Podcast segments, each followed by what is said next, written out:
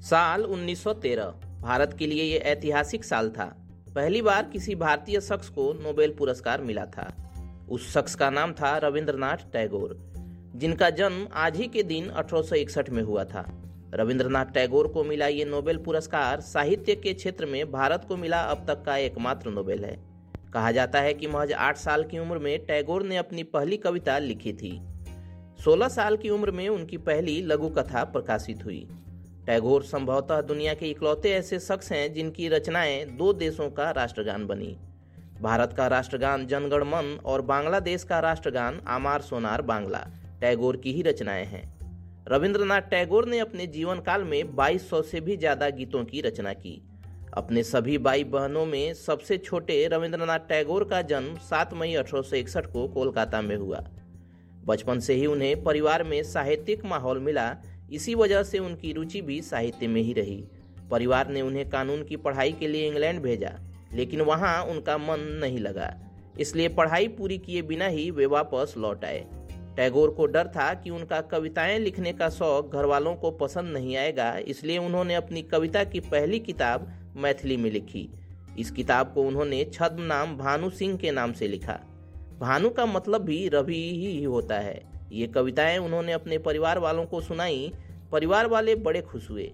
इसके बाद गुरुदेव ने बांग्ला में रचनाएँ लिखनी शुरू की। इंग्लैंड से बंगाल लौटने के बाद उनका विवाह मृणालिनी देवी से हुआ। गुरुदेव का मानना था कि अध्ययन के लिए प्रकृति का सानिध्य ही सबसे बेहतर है। उनकी यही सोच 1901 में उन्हें शांति निकेतन ले आई। उन्होंने यहाँ खुले वातावरण में पेड़ों के नीचे शिक्षा देनी शुरू की। टैगोर को उनकी रचना गीतांजलि के लिए नोबेल मिला।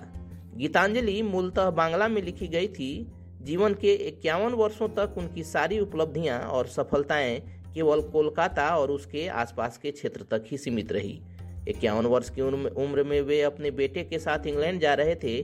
समुद्री मार्ग से भारत से इंग्लैंड जाते समय उन्होंने अपने कविता संग्रह गीतांजलि का अंग्रेज़ी अनुवाद करना शुरू किया।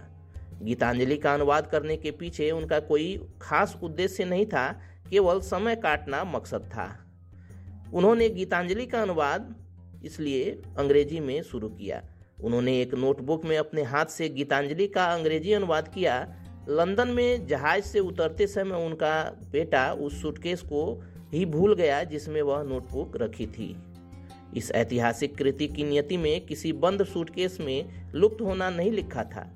वह सूटकेस जिस व्यक्ति को मिला, उसने स्वयं उस सूटकेस को रविंद्रनाथ टैगोर तक अगले ही दिन पहुँचा दिया। लंदन में टैगोर के अंग्रेज़ी मित्र अंग्रेज़ मित्र चित्रकार रोथेनस्टीन को जब यह बात पता चली कि गीतांजलि को स्वयं रविन्द्रनाथ टैगोर ने अनुवादित किया है तो उन्होंने उसे पढ़ने की इच्छा ज़ाहिर की। विलियम को कविताएँ बहुत पसंद आईं। उन्होंने ये कविताएँ प्रसिद्ध कवि डब्ल्यू बी. येट्स को पढ़ने के लिए दी। उन्हें भी ये कविताएँ पसंद आईं और उन्होंने गीतांजलि किताब भी पढ़ने के लिए मंगवाई।